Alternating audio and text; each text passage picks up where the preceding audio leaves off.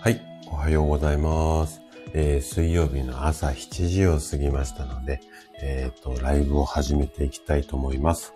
ちょっとツイッターの方に告知をさせていただきますので、えっ、ー、と、ちょっとお待ちくださいね。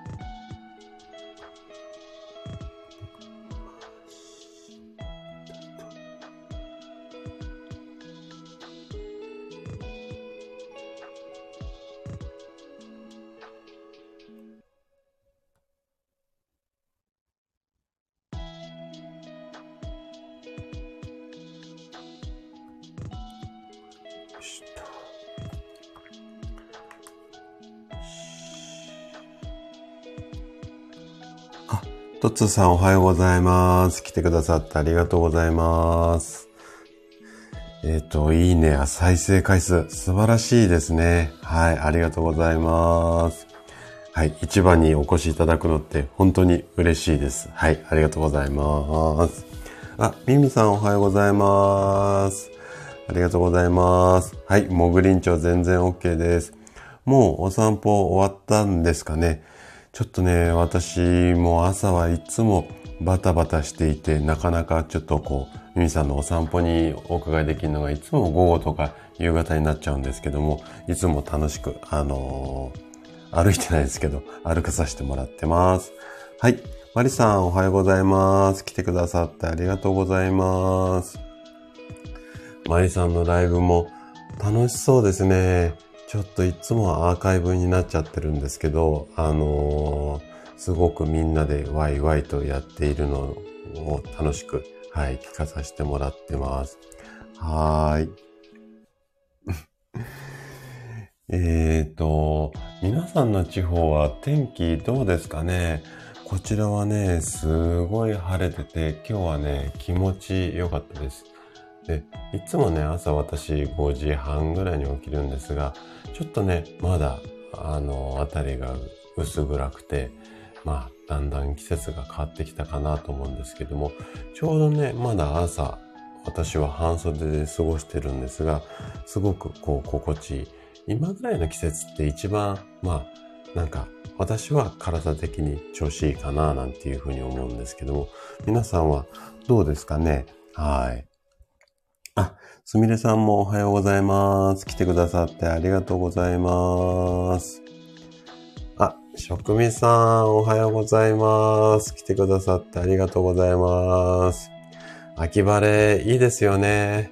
はい。これから秋、えっ、ー、と、美味しい食べ物がいっぱい出てくる。まあ、職味さんが大活躍できるような季節だと思いますし、職人さん今もね、いろいろウォーキングっていうか散歩されてて、いろいろ写真とかも上げられてて、ちょうどね、あの、朝歩いたりとか、まあ朝だけじゃなくて昼間でもね、今だったらいいと思うんですが、歩くとか運動する。やっぱりまあスポーツの秋、読書の秋、いろいろ言われますけど、すごく秋ってなんかいいですよね。はい。あと、この前のあの配信の SP、ちょっとあの、ツボに入ったんで、あの、コメントさせていただきました。はい。えっと、今日はね、あのね、便秘について、えっ、ー、と、お話をしていこうかなと思う思うんですが、あ、本当に？ウォーキング中だったんですね。あの、職人さんね。今、本当に風もね、気持ちいいでしょう。7時ぐらいだと結構周りも歩いてらっしゃる方多いんですかね。はい。私もね、朝5時過ぎぐらいに、えっと、ベランダでこう、深呼吸したりとか、ちょっと体を動かしたりしてるんですけど、その時にね、うんと、ワンちゃんのお散歩してる方とね、いつもこう目が合うんですけどね。はい。あの、皆さん同じ時間にね、こう動かれてて、すごく、あの、いいかなっていうふうに思います。でね、えっ、ー、と、今日、うんとお話ししたいことが、便秘についてなんですよ。えっ、ー、と、ちょっとね、朝からね、あの、お通じがとかっていう話をさせていただくので、あのー、もしね、お食事中だったりすると、ちょっとあれだと思うんですが、あのね、うちの院に来院される患者さんでもね、本当にね、便秘のお悩み多いです。はい。で、えっと、皆さん、便秘どうですかね？特に、あの、女性の方が多分悩まれてるのが多いと思うんですが、えっと、男性はね、どちらかというと、まあ、ちょっと、あの、言い方、あれだし、お食事中、お食事中だとごめんなさいなんですけども、難便で下痢？お腹を下しやすい。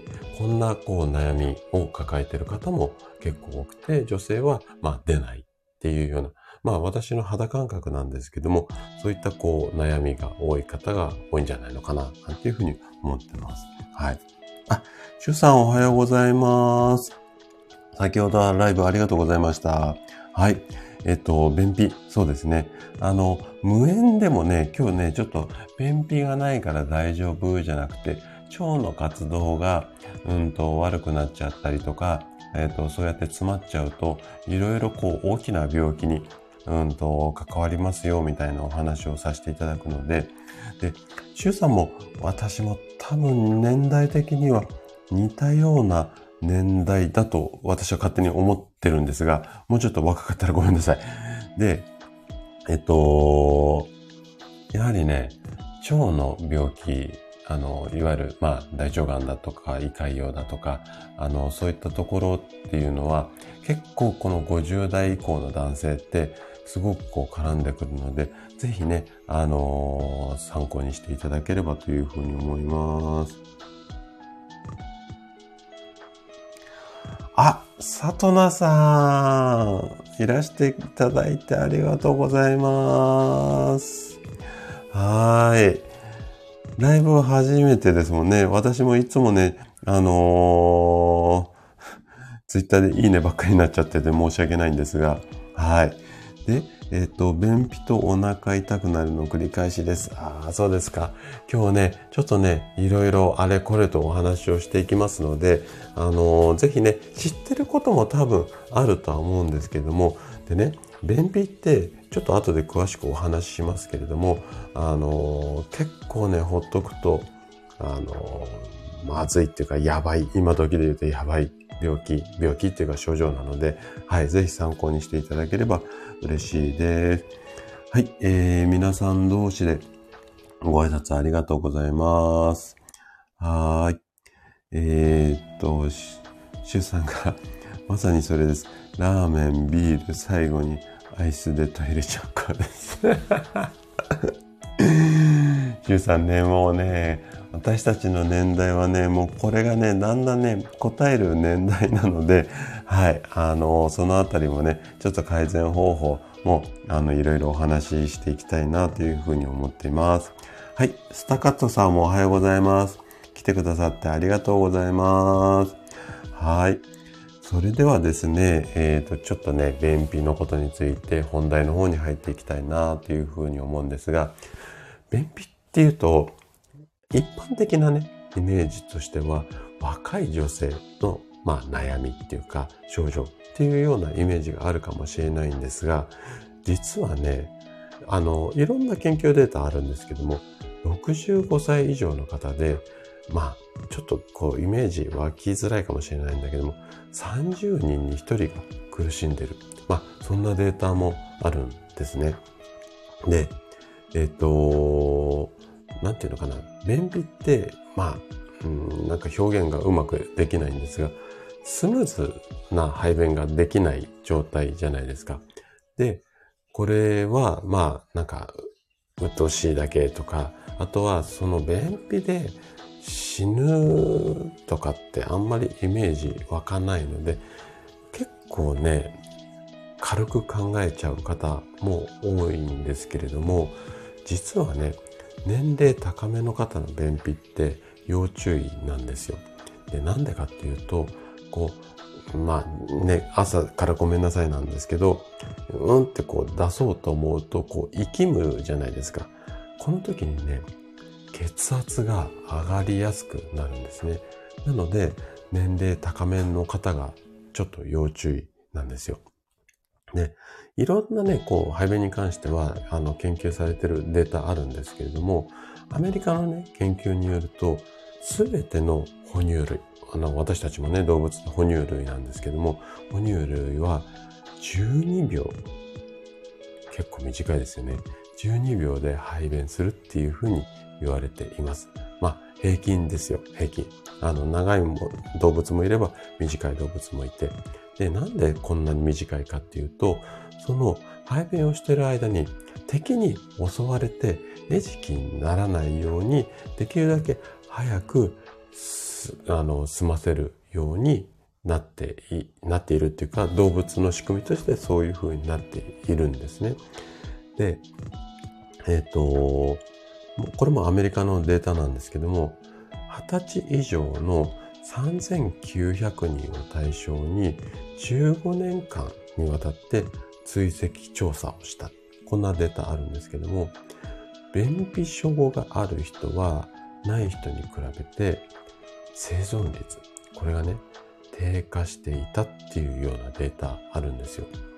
で、あの、病気にも結構関連するよっていうふうに、まあ、今の医学界では言われていて、で、例えば心不全だとか脳卒中っていうような病気に絡むんじゃないのかなんていうふうに言われてるケースも多いです。で、えっ、ー、と、あとはね、ちょっとこれも、うんと、ある研究データになるんですけれども、これもね、アメリカのミネミネソタ州っていうところで、えっ、ー、と、行われた研究なんですけども、これはね、4000人の人を追跡調査をして、で、えっ、ー、と、10年後の生存率を、あのー、調べましたよと。で、慢性的な便秘でない人たちっていうのは、生存率が、10年後の生存率が85%だったんだけども、便秘がある人は73%の生存率。要は、便秘だと12%死亡のリスクが高くなるっていうような、まあ、こういうデータもあるんですよ。なので、結構ね、便秘と寿命っていうのは、まあ、あのー、関連あるんじゃないのかっていうふうに言われていて、あとね、もう一つ、ちょっとね、最近の研究なんですけども、お通じホルモンなんて聞いたことありますかね？うん。多分ね、ご存知ない方多いと思うんですけれども、これ何、何を足す、あの、だ、意味してるかっていうと、胆汁ってあの胃の中で出るこう、まあ、汁っていうか、消化を助けるような汁があるんですけども、これまあホルモンでできてるんですけどね。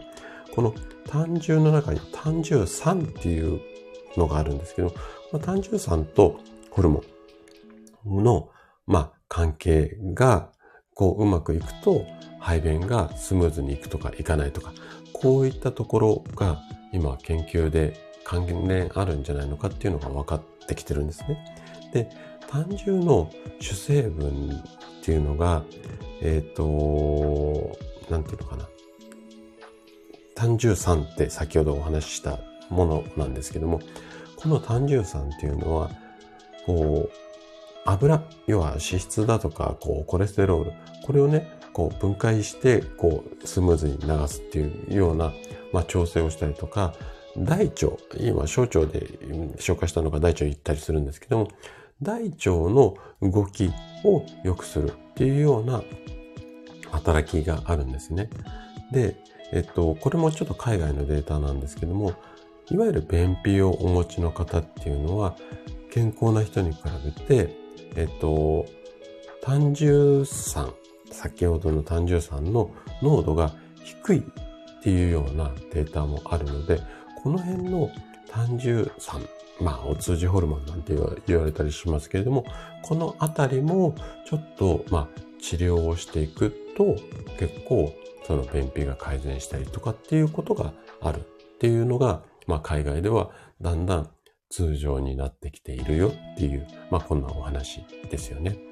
で、こんな感じで、要は、あのー、お通じがなかなか出ないと、やっぱりね、えっ、ー、と、いろんな病気につながりやすいよっていうところなんですけども、じゃあ、お通じ良くするためにどんなことをしていけばいいのかっていうのを後半ね、ちょっと話をしていこうかなっていうふうに思うんですが、ちょっとね、あの、コメントに戻らさせてもらいます。えっ、ー、と、だいぶスタッと、えっ、ー、と、どこまで読んだかな。えっ、ー、と、皆さん同士でご挨拶していただいて、あ、あんこさんおはようございます。来てくださってありがとうございます。あんこさんの配信も、まあ皆さんの配信もそうなんですけども、ちょっと最近まとめ聞き、あの、毎日ね、ちょっと、最近忙しくてね、バタバタしてて、あの、まとまった時間取れなくて、あの、2日分とか3日分まとめ聞きになっちゃってて、ごめんなさい。いいねばっかりになっちゃって、ごめんなさい。はい。でも、いつも聞かさせてもらってます。はい。えー、職味さんが、高齢者の便秘は深刻ですよね。そうなんですよね。意外と年齢高めな方多いですよね。職味さんはあれですかね、あの、お通じ良くするようなメニューとかって、いろいろやっぱりバリエーション多分お持ちだと思うので、まあそんなあたりもね、あの、結構お役に立てるんじゃないのかななんて。後でね、えっと、こんな食べ物食べましょうなんていうお話もしていきますけれども、結構ね、やっぱり食事で改善できることも多いと思いますので、はい。で、えっ、と、シュウさんが、セミやインコは早いので、人が平均値を上げてますね。あ、セミやインコって早いんですね。あ、知らなかった。あ、でも、そうだな。あ、セミ早い。確かに早いですね。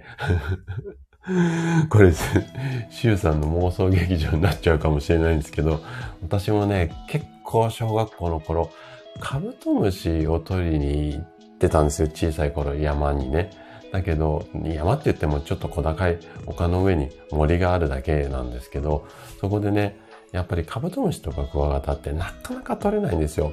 で、取れないとつまんないので、セミをね、よく、まあ、いっぱいいるので取ってたんですけど、結構おしっこを引っ掛けられて、プッてして、スッて逃げるんですね、奴らね。結構引っ掛けられたなんていうのをね、ちょっと思い出しました。はい。昔話をさせていただくと週3っぽくなってきますかね。はい。あ、あかりさん、おはようございます。来てくださってありがとうございます。はい。今日はね、便秘についていろいろお話をさせていただいてます。結構ね、便秘、あのー、赤井さんもね、お仕事の中では携わることっていうか言葉尻とかもね、多いと思うんですけども、はい。あのー、結構病気とも関連ありますよっていうようなね、お話を前半させていただきました。はい。あ、里野さんね、あの、アーカイブをね、ぜひぜひ聞いてみてください。ちょっとね、朝のお忙しい時間なのでね、はい、もう全然、あの、アーカイブでも出入りも自由なので、はい、よろしくお願いします。あ、エレナさんもおはようございます。来てくださってありがとうございます。レヌさんもね、あのー、配信いつも聞かさせていただいてます。はい。あのー、本当にね、なんか声がすごくこう、私は心地よくて、いつもこう、あの、聞きながらカタカタやってたりするんですけどね、皆さんの配信もね、あの、素敵な声だなと思って聞かさせてもらってます。はーい。はい。えっ、ー、と、うん、職人さんも全然潜りながらで OK なので、はい。ぜひぜひよろしくお願いします。えっ、ー、と、皆さん同士でご挨拶ありがとうございます。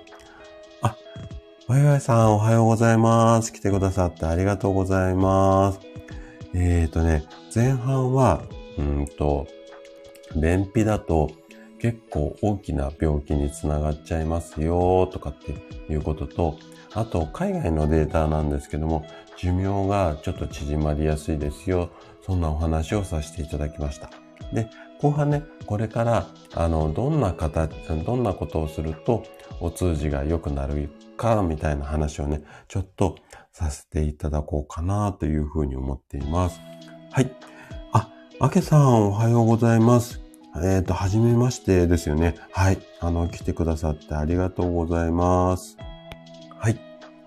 えっ、ー、と、あけさんは、ちょっと、うーんと、今日はね、便秘についてお話をさせていただいてます。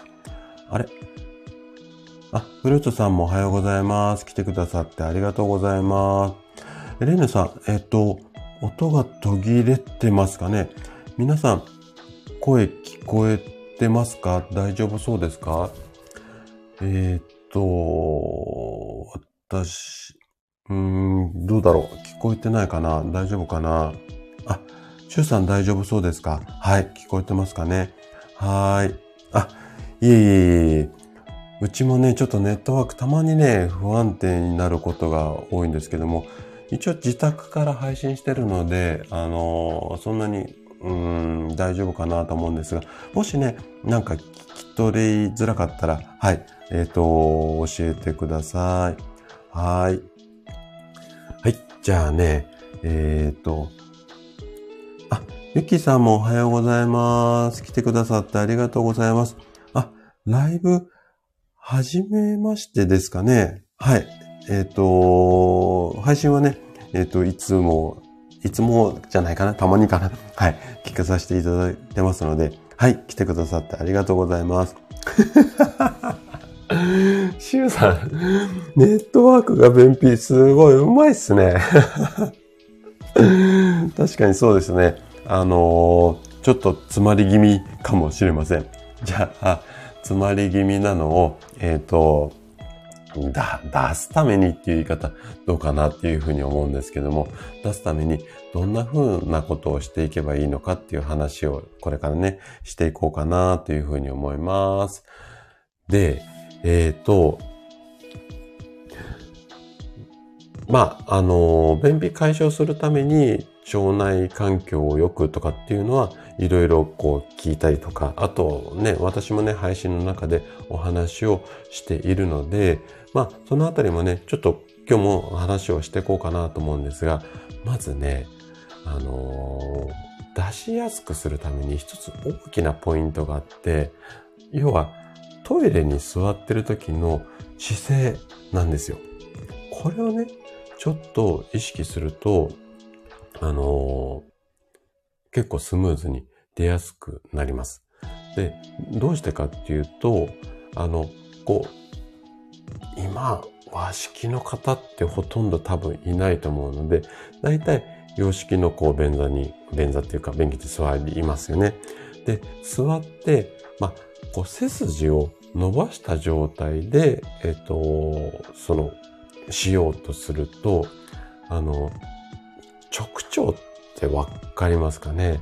えっ、と、要は腸の中に直腸っていうところがあるんですけど、ここから肛門にかけては、横から見るとね、ちょうどこう、くの字になって、要はそのこう、うん、ごめんなさいね、ストレートな言い方しますけど、うんちが上向きになって出てこなきゃいけなくなっちゃうんですよ。なので、ちょっとね、出づらくなるので、この座った状態で少し前かがみ、上半身をね、前かがみにしてあげると、直腸からこの肛門にかけてがまっすぐにこう近い状態になるんですよ。なので、あの便がこう腸からスムーズに、あの、流れて、要は排便しやすくなるんですよ。で、イメージとすると、あの、中学校の美術の時間ぐらいだったですかね。あの、考える人ってあるじゃないですか。なんか、銅像だが、なんか、ああいう、あの、考える人のイメージの姿勢なんですよね。で、医学の教科書、ごめんなさいね。ちょっと左右飲まさせてください。はい、すいません。えっ、ー、と、医学の教科書上で言うと、洋式のトイレだと、このね、直腸から肛門までをできるだけこうスムーズに流れやすいように、まっすぐな近い状態にしようと思うと、だいたい座った状態からこう前にこう前かがみになるんですけど、ちょっとお辞儀するようなね。この背中の角度がだいたい35度ぐらいが理想だというふうに言われています。なので、35度ってなかなかちょっとイメージ湧かないかなと思うので、先ほどの考える人みたいな感じで、なんていうのかな、太もものところにこう肘をついて、こう手の先がこう顎の下っていうか、ちょうどこれがだいたい35度ぐらいになると思いますので、まあ、このあたりをちょっと意識していただければいいかなというふうに思います。で、まず一つ目がこの姿勢ですね。で、あとは、まあ、生活習慣になってくるんですけれども、まず、生活習慣については、できるだけ1日3食取った方が、やっぱり食べると出やすくなるので、やっぱり食べることをで決まった時間に食べるっていうのが腸の中でも消化のリズムができやすくなるので、まあ決まった時間に食べましょうっていうふうに言われています。で、特にね、3食の中でも朝食で、これをね、しっかりとるようにしてください。で、あとは、あのー、食事と合わせてね、意識してもらいたいのが、水分なんですよ。これはね、多分イメージ湧いてる方もいらっしゃるかなというふうに思うんですけれども、便秘のこう原因とすると、要はね、便が硬くなって出づらくなってしまう。これが原因なので、お水をいっぱい、まあ、ガバガバって言ったらちょっとあれですけれども、いっぱい取ることによって、あのー、便が柔らかくなりやすくなるので、まあ、こんなところもね、ちょっと意識をしていただけたらいいかなっていうふうに思います。ここまで大丈夫そうですかね？はい。で、今度は食物繊維。これはね、皆さんもイメージ、あの、湧きやすいと思うんですが、食物繊維をとって、あとは腸内環境。この辺を整えることが大切になってきます。じゃあ、具体的にどんなものをとって食物繊維なのか、あとは腸内環境を良くするためにはどうすればいいのか。で、えっと、食物繊維はもうなんとなくイメージ湧きますよね。はい。なので、ここはちょっと今日は割愛をしていくんですが、基本的にはいわゆる、まあ、根菜類だとか、あとは、うん、そうですね。こぼ、あの、根菜類の中でも、やっぱりごぼうがね、一番いいっていうふうに言われていますので、そういったものを積極的に。で私のおすすめは発酵食品なんかもいいので、やっぱり具沢山のお味噌汁かななんていうふうには個人的には思っているんですけれども、まあそんなところを意識していただいて、あとは、腸内環境。ここもね、あのー、しっかりこう、意識をしてもらいたいんですよ。じゃあ、腸内環境って、多分配信の中でもね、いろいろお話をしているので、えっと、おそらくね、聞いたことあるよっていうふうに思って、あの、内容もあるかもしれないんですけども、腸内環境を良くするためにどうすればいいのか。っていうのは、基本的には、あの、お腹の中には、これだけではないんですけども、善玉菌と悪玉菌っていうのがいます。で、この善玉菌と悪玉菌の他に、どっちつかずの日和見菌なんていうのもいるんですけれども、この日和見菌を善玉菌の方にこう触れさせるっていうか、変えさせる要は善玉菌を増やすみたいなことを意識してもらうといいと思います。で、善玉菌を増やすために、えー、善玉菌をいっぱい含むような、えー、食品だったりとか、善玉菌の餌っていうのがあるんですよ。食事を餌にして善玉菌って増えていくっていう、まあこんな流れがあるので、で、それがオリゴ糖だったりとか、あとは先ほどお話しした食物繊維だったりするので、このあたりを積極的に取りましょうよっていうことになるんですね。はい。えー、シュさん、味噌汁出たって。そうなんですよ。もう、私はね、味噌汁信者ですね。はい。あ、エレーヌさんも、お味噌汁は温めるのと、えー、水分と食物繊維、いいとこ取りできますよね。そうなんですよ。なのでね、もうね、朝の味噌汁は、もう私の中では健康に鉄板なんですよ。で、どうしても朝パンがいいっていう方も患者さんの中にはすごくこう多いっていうかいらっしゃるんですけども、味噌汁、あとパン食でも味噌汁飲んでくださいって言っちゃってますね。私の場合は。はい。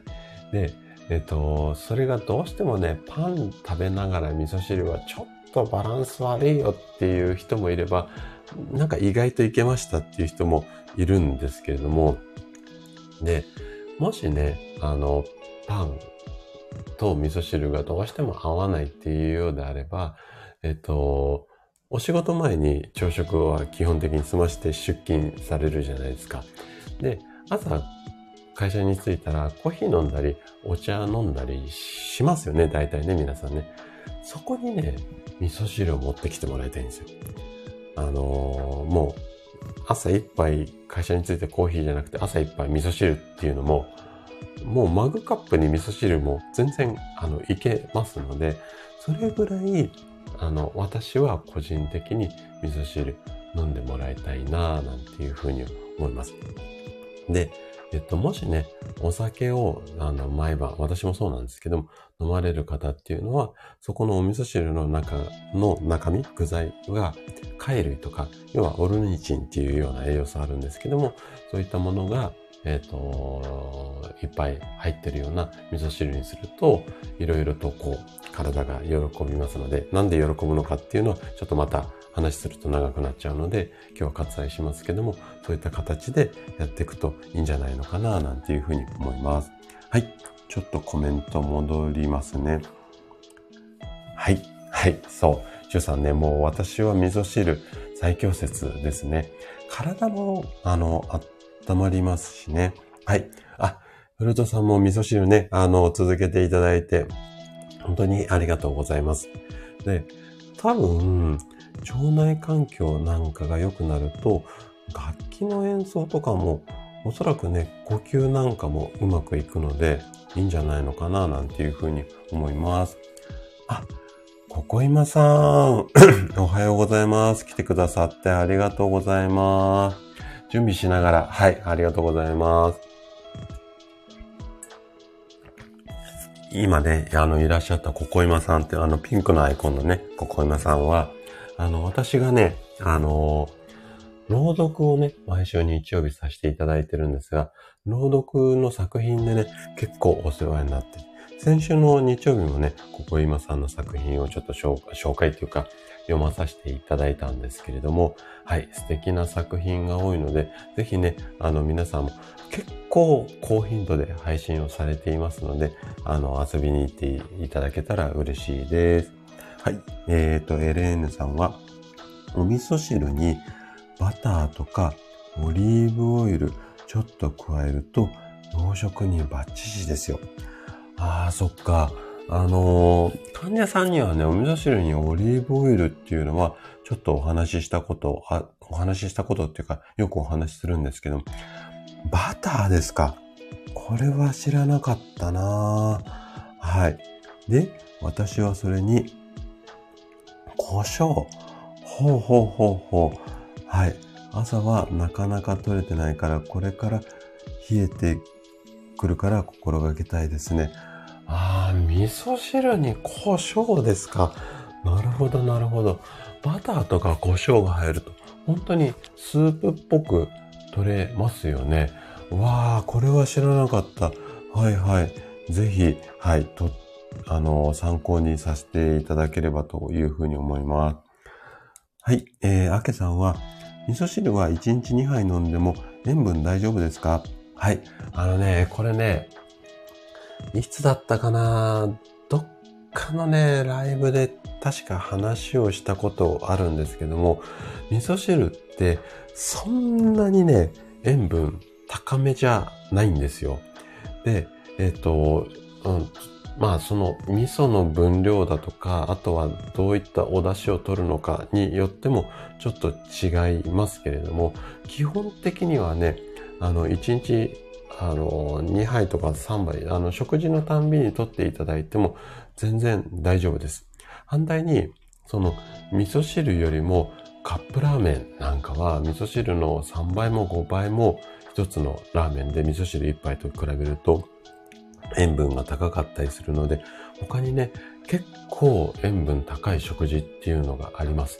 で、あとは、その塩分も、あの、全くゼロだと人間生きられないので、もし、あの、塩分高めが気になるような方は、要は体の中に塩が溜まってしまうのが良くないので、適度な運動なんかも、あの、意識をしていただいて、で、運動も何かこう、ね、ジャージに着替えてしっかりこう、運動とか、えー、トレーニングジムに行って運動しなきゃいけないっていうことではなくて、本当にね、一日少し歩く距離を長めにするだけでも全然あの運動効果あります。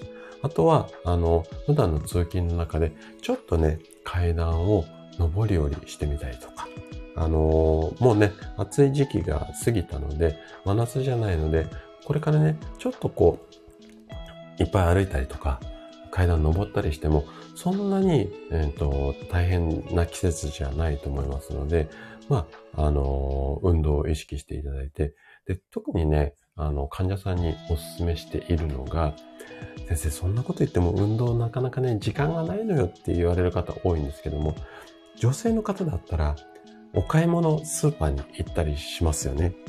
で、そのお買い物を行くついでにですね、あの、スーパーに、うんと、お買い物で、まあ自転車でも徒歩でもこう行って、入り口からそのままスッてこう入ってお買い物をするんじゃなくて、入り口に入る前に、ちょっとね、スーパーの周りをね、ぐるーっと一周してください。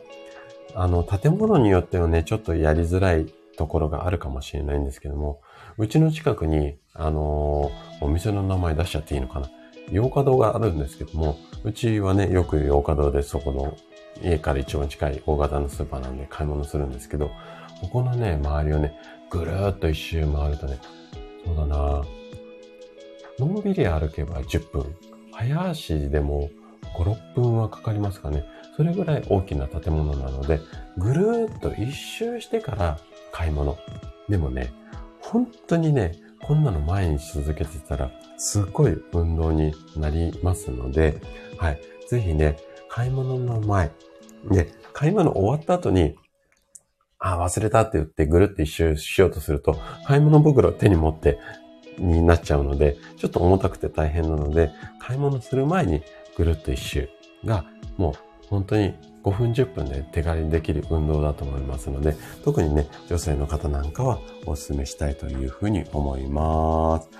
はい。えー、っと、皆さん同士でご挨拶ありがとうございます。あ、カノンさんもおはようございます。来てくださってありがとうございます。カノンさんのね、配信もね、いつも聞かさせていただいてるんですけども、いいねばっかりになっちゃってごめんなさい。はーい。えー、っと、み、ま、皆さん同士でご挨拶ありがとうございます。エレンヌさんは栄養学的にはどうだかは全くわかりませんよ。あの、いいだ、いいと思います。あの、味噌汁を飲むっていう習慣で、まあ、味噌汁が栄養学的にいいっていうこともあるんですけれども、あの、特にね、やっぱり温かいものを飲む習慣っていうのを本当に皆さんにはつけていただきたいんですよ。で、最近はね、本当に昔と比べたら、やっぱりね、冷たいものが増えてるんですよね。これはちょっと、あの、時計を取ってないので、私の肌感覚なんですけども、まあ、真冬でもアイスを食べる方っていうのも普通にいらっしゃいますし、飲み物もね、あったかいお茶っていうよりは、冷たいものを飲まれる方っていうのも、炭酸なんかはね、冷たいものが多いので、炭酸好きな方は若い方とかでも多いので、冷たいものを飲んだりだとか、あのー、やっぱりね、体がね、最近結構冷えてらっしゃる方がすごく多いので、なので、温かいものを1日も1回でも2回でもね、飲む習慣っていうのは本当にね、あの、つけていただきたいので、まあ栄養学的には、えっ、と、ちょっと置いといたとしても、とにかくね、もう味噌汁の中にはどこでも何、何入れてもって言ったらちょっと変なんですけれども、あの、そういったね、えっ、と、いろんなものを入れながら飲む習慣をつけていただければというふうに思います。はい。えっ、と、皆さん同士でご挨拶ありがとうございます。はい。えー、ひらめきさん、おはようございます。スタイフ始めたばかりなんですね。はい。あのー、皆さん仲良くしてくださいということなので、はい。皆さん仲良く、仲良くしてあげてくださいって私が偉そうに言うわけでもないので、えっ、ー、と、ひらめきさんのプロフィール、えー、ちょっと読まさせていただきますね。思いつき工場へようこそ。このチャンネルではく、くだらない思いつきやひらめきなどをテーマに配信していますということです。はい。いろんな思いつき、配信していただけるということで、はい。あの、今、私もフォローさせていただきました。私はね、いろいろ思いつくんですよ。あの、ビジネスのこととかね、あ、あれ喋ろう、これ喋ろうとかね、スタイフのネットとか常に考えているので、いろいろ思いつくんですけども、本当にね、もう悲しいぐらいにすぐ忘れるんですよ。で、忘れて思い出せないっていう、これがよくあるんですよね。で、特にね、あのー、思い出すのがね、結構、なんだろう、なんかしてる時とかが多いんですね。お風呂の中だったりとか、トイレ入ってる時とか、ちょっとメモ取れない時に思いつくことが多いので、すぐ忘れてしまうんですけども、ぜひね、あの、ひろめきさんのね、えっ、ー、と、思いつきも参考にさせていただけたら嬉しいです。はい、えー、皆さん同士でご挨拶ありがとうございます。ではでは、えー、っと、ここ山さんは、今コーヒー飲んでてドキッとしましたって。はい、ありがとうございます。コーヒーも全然体にいいと思いますので、アイスコーヒーね。はい。えっ、ー、と、温かいものもぜひ意識してみてください。はい。あ、ひらめきさん、声を、あの、褒めていただいてありがとうございます。はい。あ、夏美さん、おはようございます。来てくださってありがとうございます。先ほど、えっ、ー、と、インシャにね、あのー、お勧めさせていただいた、えー、ライブ、後で聞かさせてもらいますので、はい、えっ、ー、と、ぜひぜひよろしくお願いします。今日はね、便秘についてお話をさせていただきました。で、えっ、と、最後、あのこれからね、どんなものを食べると腸内環境が良くなります？っていうようなお話をしていくんですが、まあ、夏美さんはね、多分ご存知のことが多いかななんていうふうに思います。えっ、ー、と、夏美さん、え、ひらめきメモノートを持ち歩いてるんですか？すごいですね。そう。お風呂。そう。私ね、お風呂とね、トイレ。あとは、よくね、これ言うと怒られちゃうかもしれないんですけど、患者さんを、こう、まあ治療っていうかマッサージしてる時にも、パッて思い浮かんじゃうっていうか、ひらめいちゃうこともあるんですけども、全然ね、ノート取れないタイミングばっかなんですよね。なので、ちょっとね、ノート持ち歩きたいなって思った時期もあったんですけども、まあ無理で、なるべく思い出すように。で、思い出そう思い出そうと思って脳みそをフル回転すると、これも、ちょっとね、認知症予防に効きそうなので、なので、えっ、と、ちょっとね、思い出そう、思い出そうっていうことをですね、最近、えっ、と、やっています。はーい。あ、やめきさんはもうノートに常にこうメモられてるんですね。いやー、それ素晴らしいな、やっぱり。でね、手でね、書くっていうのも結構やっぱり脳に刺激があるので、あの、認知症予防に書きましょうなんていうのもね、えっと、結構推奨されてます。で、何書けばいいのってただ書けばいいっていうわけではないんですけれども、あの、認知症予防だけではないんですけれども、えっと、一日の終わりに日記を書きましょうなんていうこと。で、日記書こうと思うと今日あれやってこれやってって思い出すじゃないですか。思い出して、手を動かしてっていうことが、まあ、脳にいい刺激があって、認知症予防になるよなんていう研究が最近進んできていますね。はい。えーと、あ、ニコ姉さんおはようございます。来てくださってありがとうございます。今日はね、便秘についてあれこれお話をしていて、で、最後、うんとね、うんこんな食べ物を食べると、えー、腸内環境が良くなりますよっていうお話をさせていただこうかなっていうところです。はい。じゃあ最後、えー、腸内環境を整えるためにっていうことでお話をしていきたいと思うんですが、4つぐらいね、えっ、ー、と、食品を意識してもらいたいんですよ。で、多分、聞いたことあることが多いと思うので、まあ、復習がてら、こういうのはね、何度聞いてもいい話だと思いますので、えっ、ー、と、聞いてみてください。で、まずね、あの、一つはもう皆さんがイメージしやすいような善玉菌。これを含む食品ですね。で、基本的には発酵食品をイメージしてもらえば OK なんですけども、まあ、あのー、ヨーグルトだったり、キムチだったり、お漬物だったり、あとはお味噌なんかもいいですよね。で、ヨーグルトに関しては、ちょっと注意が必要なのが、あのー、市販されてるヨーグルトの中には、お砂糖がね、いっぱい入ってる商品もあります。で、そのお砂糖が入ってる方が、まあ、味が美味しくて人気だったりもするので、毎朝毎朝ヨーグルト甘いやつ、お砂糖たっぷりのやつを飲んで、あ、飲んでるじゃん、食べていると、ちょっとお砂糖取りすぎになっちゃうケースもあるので、まあ、ここだけはちょっと注意していただければないいかなというふうに思います。で、次。今度はね、名前聞いたことあると思うんですけども、オリゴ糖。これを含む食べ物を食べましょうということになります。ね、オリゴ糖って何に入ってるのっていうと、例えば、きな粉であったりだとか、あとはごぼうなんかにもよく入っています。あと、マニアックっていうかちょっとイメージしづらいところでは、蜂蜜だとか、玉ねぎにもね、結構オリゴ糖入っていたりします。なので、このあたりを、えー、意識をして取ってください。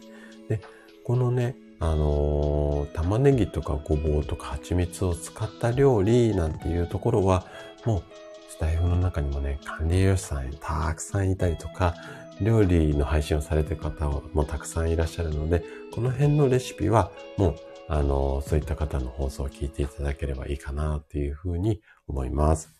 じゃあね、あと残り2つを、えっ、ー、と、お話をしていきたいと思うんですが、ここはね、ちょっと、あの、食物繊維について話をしていこうかなというふうに思います。はい。あ、ポテコさんもおはようございます。来てくださってありがとうございます。最近カリバ、うん、頑張ってますね。はい。あの、聞かさせていただいてます。じゃあ最後、食物繊維ですね。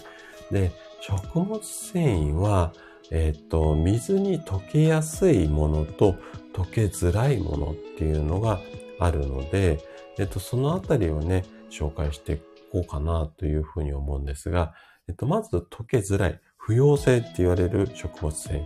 これはね、お芋の類です。さつまいもだったり、じゃがいもだったり。で、今の時期、さつまいも美味しいですよね。この前ね、私もさつまいも、あの、食べてすごく美味しかったんですけど、うちはね、妻がお芋大好きなんですよ。なので、これからの季節ね、さつまいも、多分、1週間のうち半分ぐらいは食卓に上るんじゃないのかなと思うんですが、まあ、さつまいもとかじゃがいも。あとは、お野菜の中で、ほうれん草とかピーマン。このあたりも、えっ、と、食物繊維があるので、まあ、そのあたりを意識していただくっていうところですね。で、今度は、水溶性。今度、水に溶けやすいものの食物繊維多いもので言うと、わかめだとか、まあ、昆布、海藻類ですね。あとは、ちょっとマニアックなところで、こんにゃくなんかも食物繊維多いです。なので、わかめとかこんにゃくは、もう先ほどから私が一押ししてる、これはね、もうお味噌汁の中にどんどんどんどん積極的に入れちゃってください。で、わかめはちょっと、うん、波あるかなと思うんですが、こんにゃくに関しては、1年を通してほぼ同じような値段で、うんと、最近のね、値上がりなんかもあんまり関係なくね、比較的手頃に買える食材かななんていうふうに思っています。で、こんにゃくそのものってあんまり味ないじゃないですか。なので、私は個人的にもう、あの、お味噌汁の具材に、こんにゃくメインにはならないですけども、サブとしてどんどんどんどん入れちゃうなんていうのも、えっ、ー、と、お勧めしています。で、あともう、うんとね、水溶性の食物繊維で言うと、玄米だとか、あとはライ麦が、まあ、食物繊維多めになります。で玄米ね、食物繊維多いよっていうのは皆さんご存知だとは思うんですけれども、ちょっとね、胃腸が弱い方なんかだと、こう、やっぱお腹に刺激が強かったりするので、そういった時には、例えばお粥にしたりだとか、うちなんかも玄米あのいただいてるんですが、うちは白米と玄米をね、半分ずつでご飯を炊いて、それをいただくようにしています。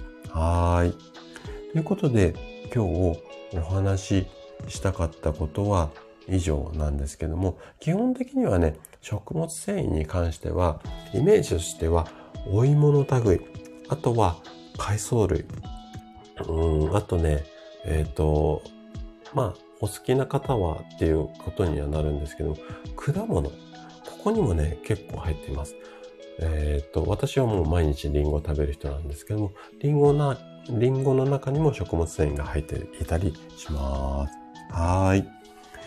ということで、今日お話ししたかったことは以上ですね。はい。あの、ひらめきさんも、はい、お役に立つと嬉しいです。書いてくれるとスクショできるから助かるわ。ああ、そっか。マリさん、そっか、そっか、そっか。なるほどね。ちょっと、そっか。うーんと、どうしようかな。うーんと。今後のライブでちょっと 参考にさせてください。そっか。書くっていうのも手ですね。なるほど。じゃあ、ちょっと、うーん。そうですね。これからちょっとブログ記事も上げながらのライブにしましょうかね。はい。ちょっとこれ、あ、そっか。今書けばいいのか。あれ？ここで、あ、あ、そういうことですね、マリさんね。あ、そっか。みこねさんが書いて、あ、ごめんなさい。ありがとうございます。みこねさん助かります。今私の まだ働いてない飲みその中で、すごい、もう、もう、フル回転して今いろいろ 考えてました。なるほど。もう、みこねさん、ありがとうございます。感謝です。はい。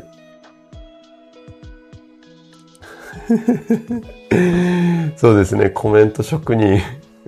私、私ね、コメント打つの結構遅いんですよ。なので、今どうしようかなって、すごいドキドキしながら 話してました。はい、ありがとうございます。はい。えっ、ー、と、シュウさんは、えー、便秘で息み、血圧上がるのも良くないんですね。そうなんです。あのね、これね、結構、えっ、ー、と、シュウさん、私もそうなんですけど、男性に多いです。無理して出そうとして、ぐって息ね、あの、力技が男性得意じゃないですか。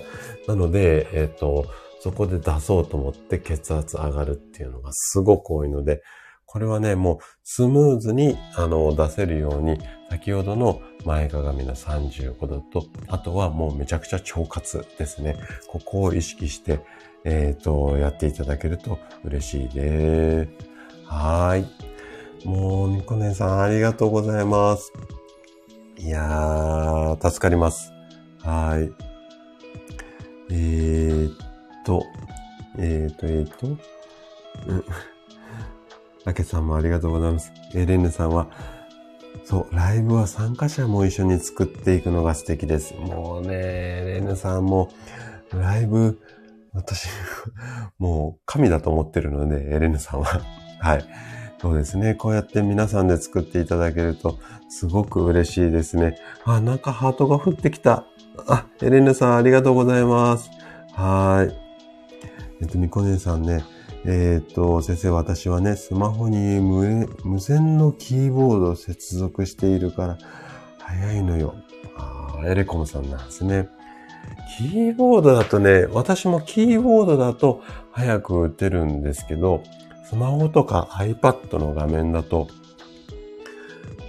あんまりね、指5本じゃなくてね、数本でやってる人なんですよ。なので、本当にね、あの、タップが遅いんですよね。だから本当に助かります。はい。もう本当、あそうですね。こうやって、あのー、皆さんで作っていく。本当にライブのいいところだし、スタイフのライブってこういうところがすごく素敵ですよね。はい。あ、ひらめきさんもハートありがとうございます。職味さんまでありがとうございます。いやいやいやいやいやいや。ハートがいっぱい降ってきたマリさんもありがとうございます。はい。職味さん忙しいですからね。はい。あ、ワイワイさんもありがとうございます。えっと、今日の話、参考になりましたかね？ワイワイさんね。あの、便秘気味だっていうふうにお話をされていたので、えっと、多分、食べ物のところとか規則正しい生活なんていうところは、多分、あの、ご存知だと思うんですが、35度。これはね、なかなかピンとこないという方も多いと思うので、はい。ぜひ参考にしていただければというふうに思います。はい。あんこさんもハートありがとうございます。来てくださってありがとうございます。本当はね、もうね、皆さんに私の方からハートを送りたいぐらいなんですけれども、はい。皆さんからハートありがとうございます。はい。あ、エレヌさんのは、えっ、ー、と、ライブは11時半からですね。シュさんもありがとうございました。はい。あ、バイガさん、あの、参考になったということで、ありがとうございました。はい。もう、シュさん万全ありがとうございます。エレーヌさんの、エレーヌさんの、えっ、ー、と、ライブは11時からだそうです。はい。1100から、えっ、ー、と、ライブなので、皆さんお時間ありましたらね、ぜひ、あの、お立ち寄りいただければというふうに思います。はい、ありがとうございます。じゃあね、えっ、ー、と、今日も約1時間ほどお話をさせていただいたんですけども、今日はこの辺で、えっ、ー、と、終わりにしたいと思います。はい。エレンヌさん、ミコ姉さん、ワイワイさん、シュウさん、ショコミさん、マリさん、えっ、ー、と、エレンヌさんはお話ししましたね。あんこさん。はい。えー、ひらめきさん。あとはお名前、あ、あけさん。お名前呼ば、呼ばさせて。あ、ポテコさんもありがとうございます。あとは大丈夫ですかね。あ、なつみさんもありがとうございます。またね、えー、来週も水曜日の朝7時からライブをやりたいと思いますので、お時間ありましたら、ぜひ、えっ、ー、と、あ、ミミさんも、はい、ありがとうございます。ユッキーさんもありがとうございました。フルトさんもありがとうございます。ちょっとご挨拶できてない方がいらっしゃったら、ごめんなさい。はい。で、また来週もね、あの、朝7時からライブをやらさせていただきたいと思います。で、通常の配信もね、やっていますので、ぜひお時間ありましたら遊びに来ていただけたら嬉しいと思います。で、皆さんのね、えっ、と、チャンネルにも、後ほど遊びに行かさせていただきますので、ぜひぜひよろしくお願いします。あ、スタッカートさんもありがとうございます。それでは、えー、失礼します。皆さんもね、良い一日をお過ごしください。ではでは。